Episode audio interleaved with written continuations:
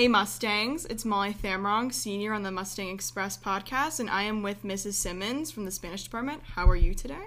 Estoy bien. Hola Yes. todos. Thank you for coming on. So, uh, we're going to do our um, normal 12 questions for our teacher spotlight interview. Starting off with number one What was your first job? so, my very first job was uh, during high school, and I worked at the coffee bar in Manalapan Wegmans. I could see you doing that. It was a pretty cushy job for a first job. Like everybody else starts on the regular cash registers and stuff. And we had a friend that like worked in the prepared foods chefy type areas. And uh, she sort of like put my application in for me, and then I happened to like make a new best friend there, and then we got to work together all the time. So it was very cushy in its own way. But there was uh, you know some shifts where we'd have to arrive at 5.30 in the morning to get all the coffee ready mm-hmm. before the store opened at 6 and stuff. So had some downsides but definitely i look back on it so much more fondly than i did mm-hmm. while i was in the job. It just it sounds like a good job to start as like it high really schooler. was. Yeah. it really was. There was n- like pretty much no responsibility And That's the best kind of job to have as a you, kid. You get Yeah. to like I learned how to make lattes and cappuccinos and like now I know how to make that stuff, which is really cool. We have a like a fancy coffee maker at home and I bought all the little metal pitchers and I'll like be little, Uh-huh. you know, barista mommy at home. so it's fun. That's awesome. All right, second question. What was your first car? My first car was like oh my beloved. I loved her. She was a yellow Volvo. Did she have a name? Yes, her name was BB. Oh. And BB the yellow Volvo was bought on eBay.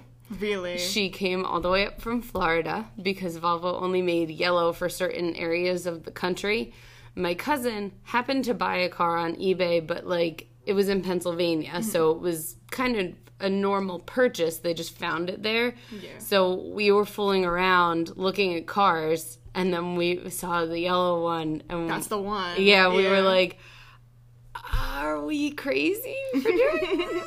But but like we were all into it, and I remember like I had all this money saved up, and like it came time say before the Volvo it came time to have like the big sweet 16 and stuff and my mom was like well you you have x amount of money and like we can help you a little but you could blow it on this party or you can put it towards a car.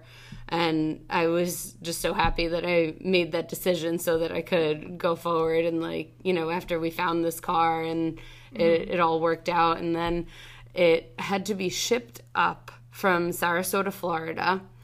And it was i guess sort of a small time shipper, Yeah. kind of a private guy who just kind of does this, which I've come to understand is actually a thing that happens, which is weird. That's what I figured out my first car too. Yeah. And, um, so I guess he was bringing up my car and a second car. The other one was a convertible Mustang. It happened. wow. It happened to be white, and my car was in like the bed of his truck, and there was something in the bed of the truck that pierced the oil pan of my car, and then all the oil drained Oh. out on this beautiful God. white convertible underneath it. And so, like, I ended up, it worked out kind of okay for me because they just paid to replace the oil pan and it was fine. And uh, I think there happened to be a car wash across the street from the Volvo repair guy. So yeah. Uh-huh. I, I hope it turned out for the Mus- turned out well for the Mustang people. But That's crazy. yeah. All right. Question number three. What did you major in in college? So I did bounce around a lot, and I ended up doing an extra year of college too. I was like a super senior in college.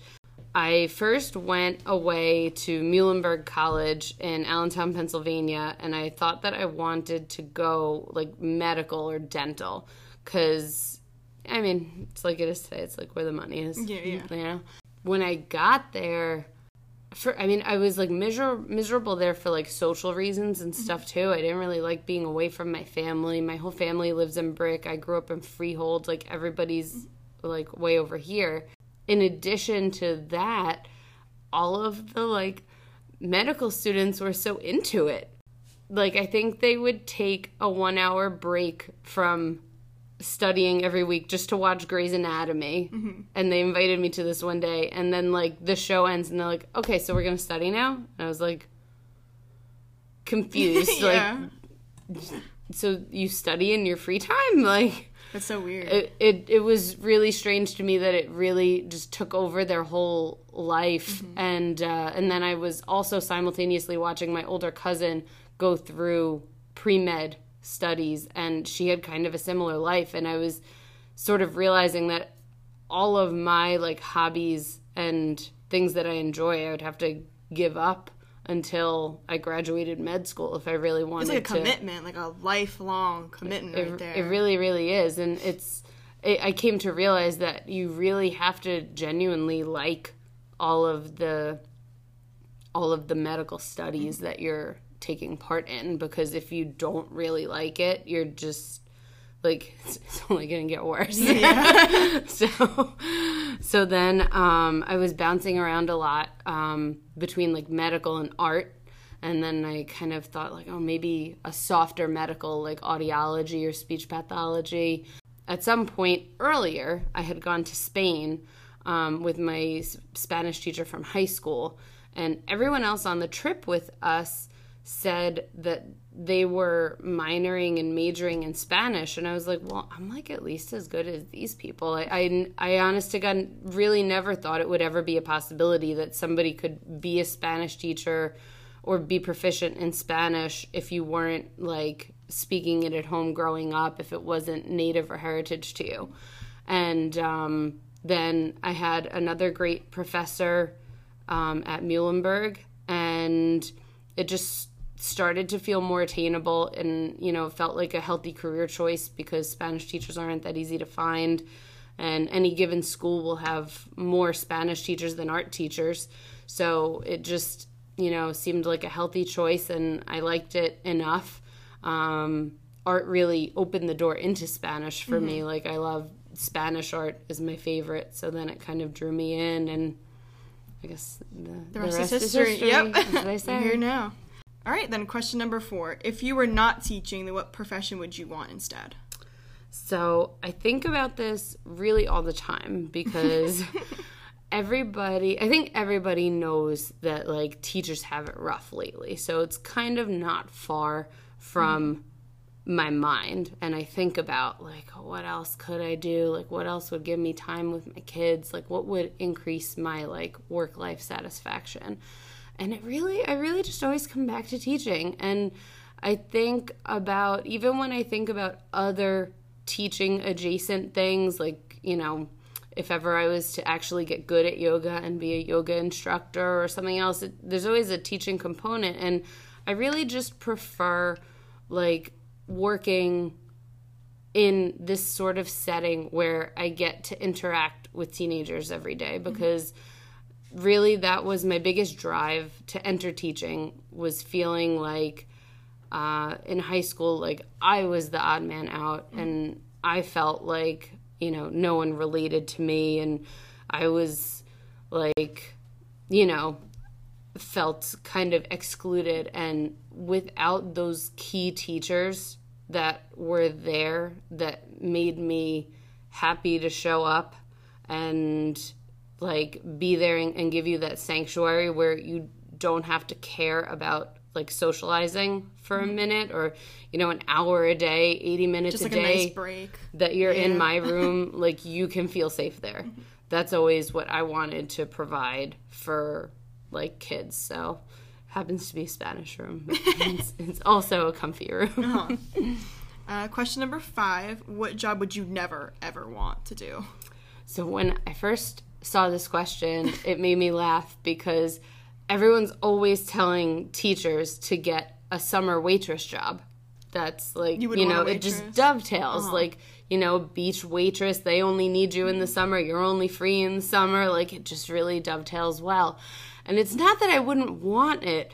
I just think I'd be so terrible at it. Like no, you don't you don't think of like a server as being an especially gifted career but the gifts I see in a good, like anything that you'd get good tips for, I don't have. I'm Mm-hmm. not very fast. I'm not very agile or graceful. I'd be bumping into things Like all the Jersey over the place. on Mother's Day alone at like a nice beach place. That's crazy. I get it. Mm-hmm. Yeah. So so yeah, that just that always cracked me up and really, you know, ratchets up my appreciation for servers Mm-hmm. Yes, that, yes. that help me. Um, what is your this is my favorite question. Yes. What is your favorite kind of cheese? yes. All of the cheese. Yes. Okay? A place for every cheese and every cheese in its place. Do you have a fa- like like what do you like cheeses you don't like? Uh, so I did recently meet some cheeses that I don't like. we were on vacation visiting my uncle and uh, and his girlfriend, and we had just landed um, and went to their house. This was like Easter Sunday, so they were anticipating more people coming, and then there wasn't like a lunch spread, so we're all like kind of gathering around the four of us. It was me, my husband, my daughter Reagan, and my mom. And we're like, where's the food? We're, we're starving. we hadn't eaten since like five that morning. And um, they finally produced some platters. And this cheese was just the most disappointing cheese. It's like lukewarm.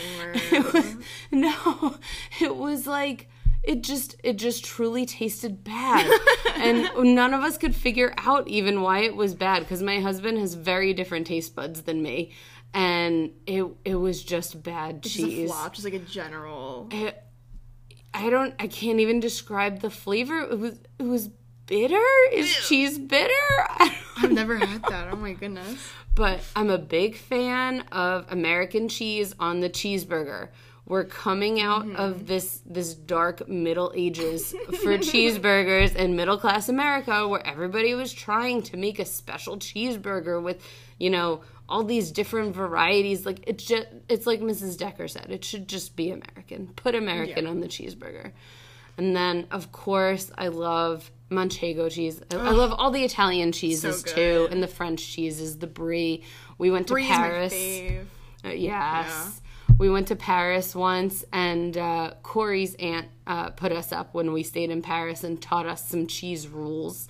That apparently in France it's considered rude to cut the tip off a piece of triangular cheese on that, a yeah. cheese It's, like, board. disrespectful. Yeah, so you have to like kind of cut like oblique slices and stuff. So that's like hysterical to me that they have like There's a whole cheese manners Yeah. about it. a But yeah, if I really had to pick a favorite, I I would probably say I really love a piece of manchego with like a dried cherry or like a drizzle of honey on it. So fancy. All right. Uh, this one's a little odd, but again, one of my favorites. What is your favorite like sound, like sound effect? I like I like this question too. I kind of forgot about it at first. I was thinking and thinking, and I'm just about to reopen this chapter of my life. But uh, horses clip clopping Oh, really? on a hard surface. Cobblestone. Oh, it just it, like it gives me like warm chills in all the right ways and makes you feel like excited and That's an interesting one. yeah. I guess I do really agree. That is a nice one. Mm-hmm. What is your least favorite sound? too much and too many overwhelming overlapping sounds just makes me feel like it's scrambling my brain like can't get a thought through that's i can't take that that's it sends me over the edge like when all my kids are screaming at once at home or something and just stop the madness Um, what are you binge watching right now? Could be TV, could be a book. it's funny because I am right in the middle of a binge. I, I got on Narcos late, uh, but I'm binging Narcos lately. Onto Narcos Mexico. I think I avoided it for so long because I didn't know they used so much Spanish. It bothers me when they do a show or a movie set in a Spanish speaking or any language and Yeah. they're not using that language. They do once or twice, like they slip in a few words, but yeah. or it's like if it's like even Encanto was like so disappointing to me like you you can push it more like give us more spanish words sprinkled throughout encanto like we can handle it. The Americans can We- handle we- it. we'll- now we'll we're ready. Yes. We're ready. I agree. Um, so as teachers, you guys can't really use curse words. So what is your favorite like curse substitution? I am pretty liberal with my vocabulary when I'm not at school, so it took a little thinking, but it does crack me up when I see people online use heck like like with like Yeah, doggo yeah. talk when it's like Uh-huh. this hecking bamboozle that, I love that makes that me one, too. laugh. So say you were given ten thousand dollars, but you have to spend it on something for like the students at Brick Memorial. What are you gonna buy us? I like this one too. Field trips.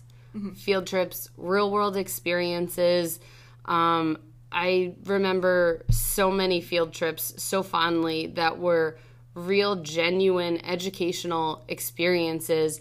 And then, furthermore, going on field trips like that, I think people forget how it opens a door and like lowers that inhibition mm-hmm. for everyone on that field trip. Like it's not like anybody would be incapable of visiting a museum on their own, but there's a lot of inhibition that builds up with something like that. Or you know if you don't even know what's what's behind there or what to look for or how to enjoy it like all of those things are teachings.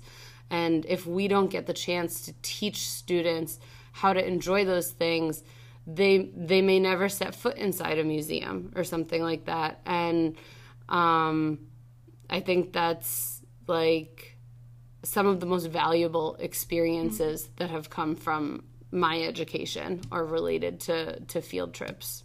That's a great answer. I shouldn't have thought about that. Thank you. And then the final question: Say you were dying tomorrow. What are you gonna do today? So, first of all, I'm a huge sap. I'm just a very sappy person. um, so, it's really hard for me to even think about it. And I am not a big doer in general. So, I don't think I'd ever really come up with an answer about what I want to do. But I know it would be with my family. Like, whatever they want to do, I'll go do it because I know I want to be with them. And I'm going to eat whatever I hecking want. Great answer. Uh, thank you so much for coming on and answering these questions. I feel like we learned so much more about you. Thank you for And having me. such an interesting life. I'm like Thank you. so intrigued. All right, thank you so much. Thank you. Thank you, Mustang, so much for listening, and I hope you tune in to this episode and many more in the future. Good. Thank you for listening to the Mustang Express podcast. Be sure to like us or follow us on your favorite podcast platform so you never miss an episode.